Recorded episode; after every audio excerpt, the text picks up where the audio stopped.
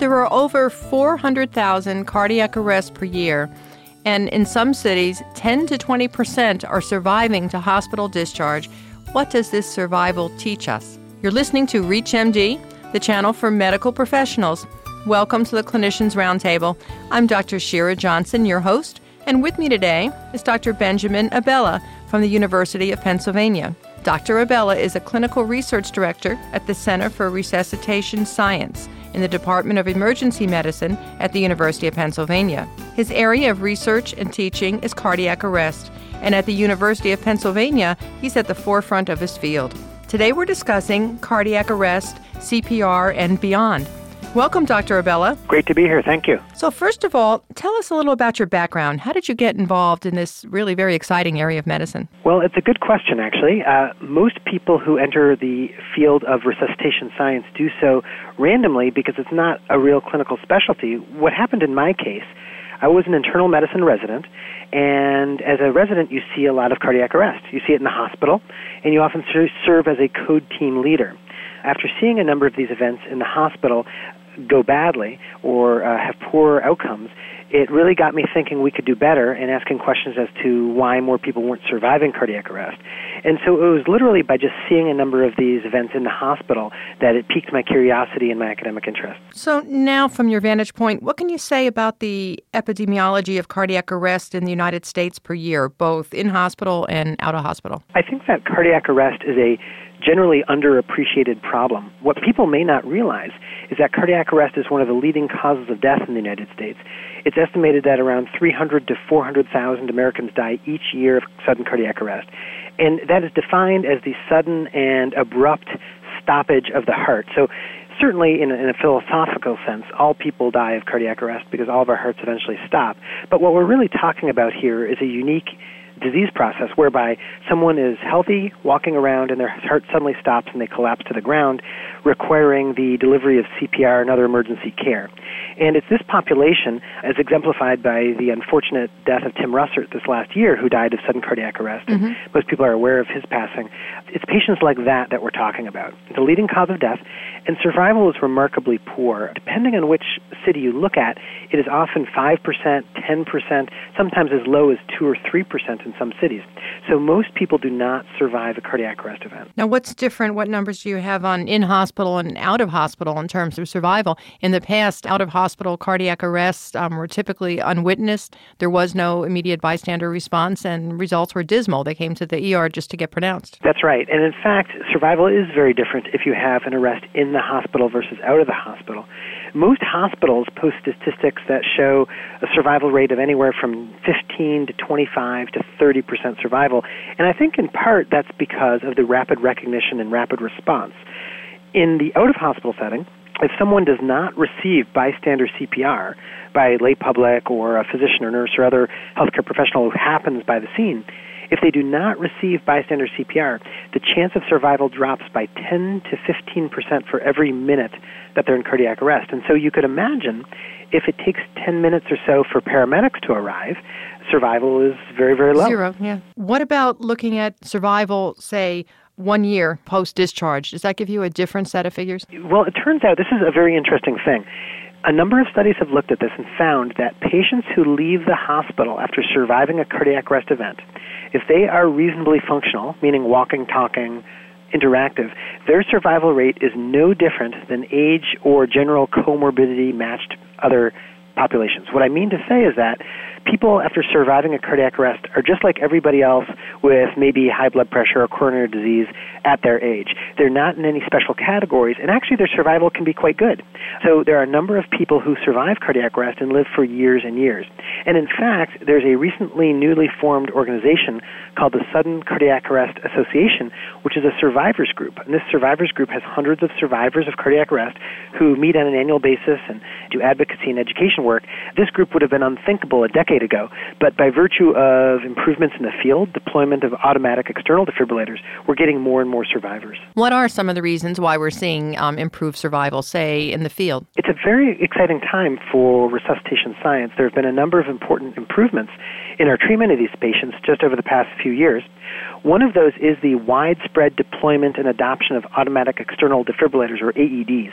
And I believe that every primary care doctor's office, every healthcare facility, and probably most high traffic public spaces like airports, malls, gyms should have AEDs in them.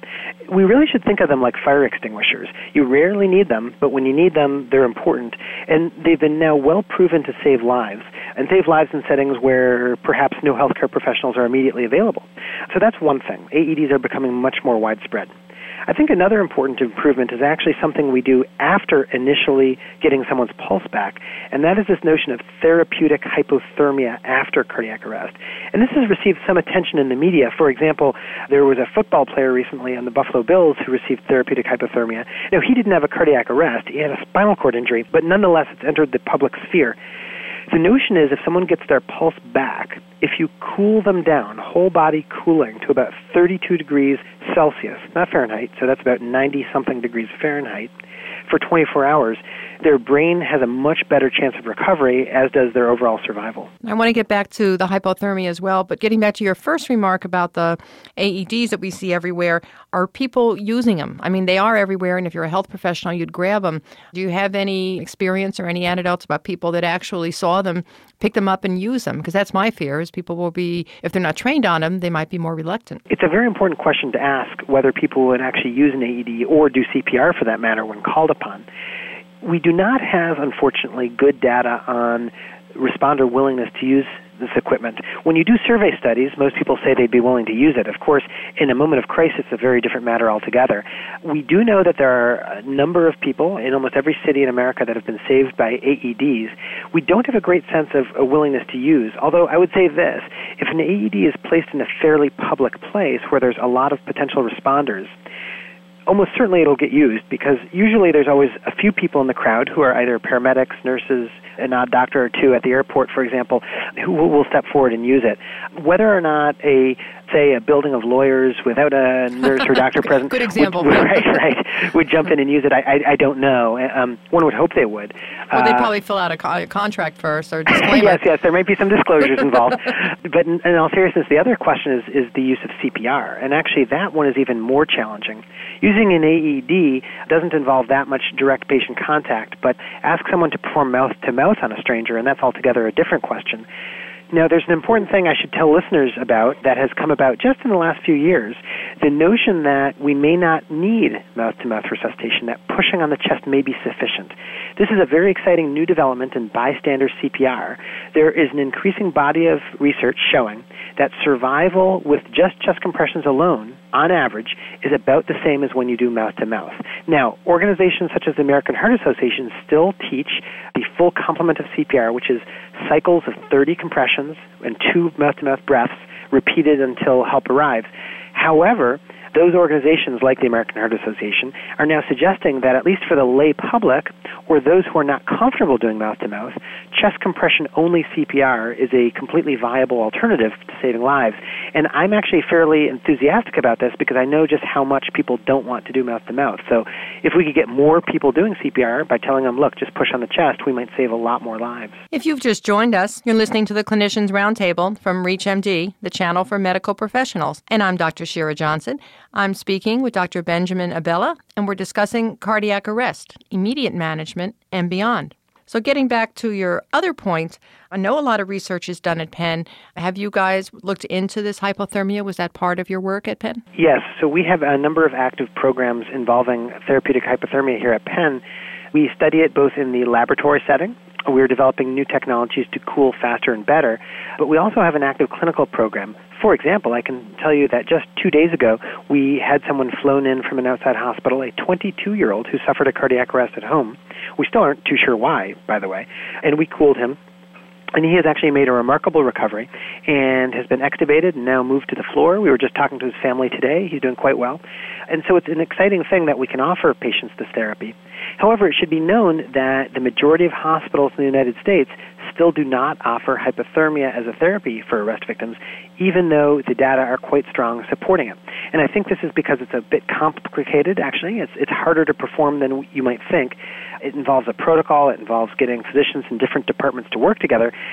And so many hospitals don't offer it. And so I would want the listening public to know that they should ask people at their hospital, do we offer hypothermia after cardiac arrest? And if not, why not? I think this is going to become increasingly important over the next few years. This patient that you mentioned, was he cooled right away before he was flown in? Well, that's an interesting question whether he was cooled right away. He actually was not cooled initially, and there was a, a bit of a delay in transferring and, and getting him over here. But the good news is it seems that as long as cooling is started within four five, six hours, in that time frame, the benefits are profound. If cooling is delayed more than, say, 12 hours, probably there's not much benefit to be accrued. We believe the sooner you start cooling, the better. And so, certainly, if you start cooling within an hour or two, you have the most chance of salvaging the brain. On the other hand, three, four, five hours, it all fits within the data that we know from clinical studies that hypothermia can improve both survival and neurologic outcome. Is cooling difficult to carry out? You mentioned a protocol, and I too would be concerned that smaller and medium sized hospitals may not be jumping to do this right away. Teaching hospitals, certainly, but. Well, that's right. And in fact, there are some proposals being discussed at the American Heart Association and other organizations about whether or not we should be even having a standard that all hospitals should do this. Maybe smaller hospitals should be referring these patients and flying them in, sort of along the lines of a level one trauma center model. Because you're right, it is complicated to do. Sounds simple, cooling somebody down, but there are a lot of issues. One, as you cool people down, they shiver, and shivering can lead to a number of problems, including just ineffectual cooling. And so you need to know how to handle that. And, and usually these patients require paralysis. So people have to be comfortable with intubation and paralysis and so forth. There is a risk of seizures in the post arrest state, and if you paralyze someone, you may miss this. So most places that cool recommend neurointensivists and or continuous EEG monitoring. Not all places do that, but but it certainly is a good idea if possible. And and as you correctly pointed out, this often requires a, a tertiary care center to do so. Um, in addition, cooling requires special equipment that has usually has to be purchased. You have to have a temperature management feedback system because you need to maintain them at 32 degrees for for 24 hours.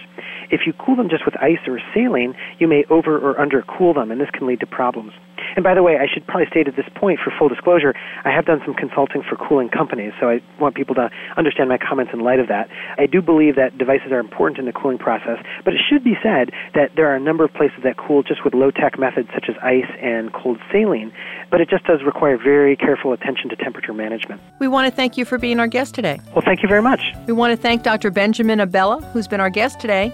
We have been discussing cardiac arrest, immediate management, and beyond. I'm Dr. Shira Johnson. You've been listening to the Clinicians Roundtable from ReachMD, the channel for medical professionals. Please visit our website at reachmd.com, which features our entire library through on demand podcasts, or call us toll free with your comments and suggestions at 888 639 6157. That's 888 639 6157. Thank you for listening.